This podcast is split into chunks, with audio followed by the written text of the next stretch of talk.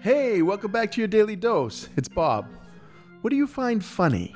And how do you respond to it when you find it? Today, Nick and I explore the world of funny, and we share some ideas and some classic comic bits that have stayed with us since we were kids. Check it out and have a laugh with us. You know what I've been accused of recently, um, on the show specifically, Oh. uh, on to a certain degree, is uh, somebody will say something, and I say, "That's really funny." with that It- dead deadpan, tone. like, that's, yeah, absolutely. That's very Hollywood, though. That's what they do. I've heard people who have done auditions uh, for Saturday Night Live. Yeah. And they'll do this incredible routine, hilarious stuff, and they say that straight deadpan. That's funny. Right. And I find that hard to. I want. I need to see the response. I'll tell you the truth. I, I have a limited, sustained funniness without feedback. If I if if I'm talking at you and I think it's hilarious and you give me no response, I start to think maybe it's not that hilarious. You know. So, but if you say that, guess what? That's a little reinforcement that it is funny. I don't see it in your eyes, but I hear it in your voice, and Yeah. uh, that is. But if I can, I, I maybe I need a hand signal as well to show that I'm actually serious. I'm not being sarcastic. Yeah, Well, you're you're observing that it's funny, and you did appreciate the funniness of it. I think we don't laugh at everything that's funny, Right. But to acknowledge it and to know that inside the cleverness of that tickled me, even though it didn't work its way out of my body to your face, it did tickle me, and uh, and so. I may also be thinking about how to steal it for myself. How do I adapt that? That's really funny. That's a Yeah. little scheming face. I like it. Well, you know something. I'm constantly like a little lint trap of humor. I'm out there grabbing little bits here and there and bits there, and Yeah. I'm amazed at how it shows up later in my life. You know, Do you like remember? I was thinking today. I always um, there's a, a guy in town. His name is uh, Daniel Dennis. Uh, Tom and Dan. Uh, they were both on 104.1 on the Monsters of the Midday and Monsters of the Morning, all that stuff. I remember that product. Um, and so I would listen to that every once in a while. I had a CD player in my car that was broken for a while, so I'd listen to the radio.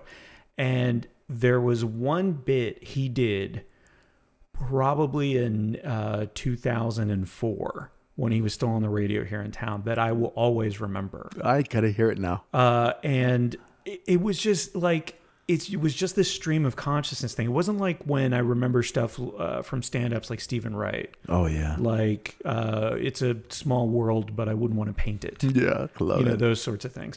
Do you have those from the comedians that you really admired that you're just like, for whatever reason, one bit or one liner is just stuck in your memory forever? Oh yeah, I, actually, there's a lot of them because Yeah. I spent my teen years trying to make people laugh, Yeah. and that was really that was the '80s when really the explosion of young comic shows would show up on HBO, and so you'd Yep. get ten comics in one show, and you'd have all this incredible materials, and so. you get the albums. Oh and yeah, stuff. oh yeah. So I I was a big fan of uh, Steve Martin as a Yeah. kid. I was a big fan of. I'm still a big fan of Steve Martin uh, of George Carlin. Oh, his seven dirty words. I memorized those like on the spot because he rattled them off, and it was like poetry.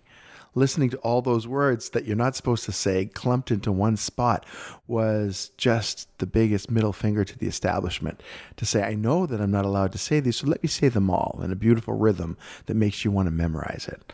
Uh, yeah, Richard Pryor. See, the funny thing is, most of the stuff that I memorized not suitable for this podcast because of the language, but the language is so glorious and liberating, and that's one of the reasons that I loved it so much. well, especially at the time, right? In the Oh, yeah. context of when they were doing it. shocking you, shocking you, and shocking you, and then all of a sudden you're paying attention differently. Yeah.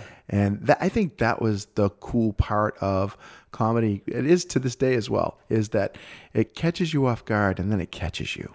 And all of a sudden you're listening with different ears and different eyes. Lenny Bruce, what a brilliant uh, spirit of pulling that off. He would say things that really made people angry, really offended their sensibilities. He said, he, one of my favorite lines out of Lenny Bruce was him talking about how he thought it was so crazy that Christians would wear crosses. You know, he's like, got cross. Why are you wearing a cross? That was that was the instrument of your God's death. The cross. He goes in, in modern days. You know, if Jesus was around today, would you all be wearing little electric chairs around your necks?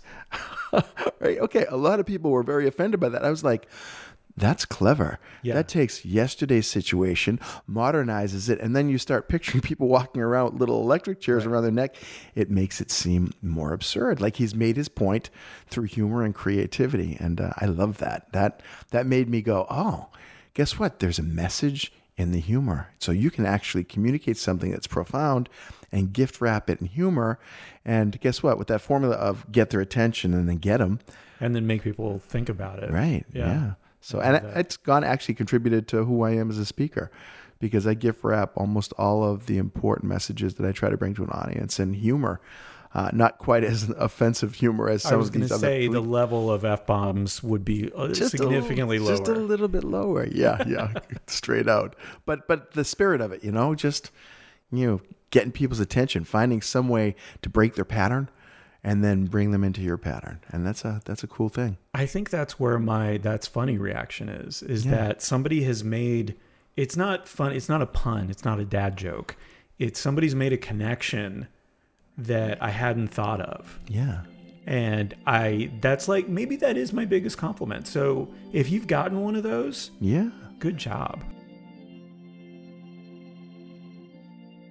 Thanks for listening it's me Nick now you know what I say when I'm really taken with someone's thinking, when they make me jealous but inspired all at the same time.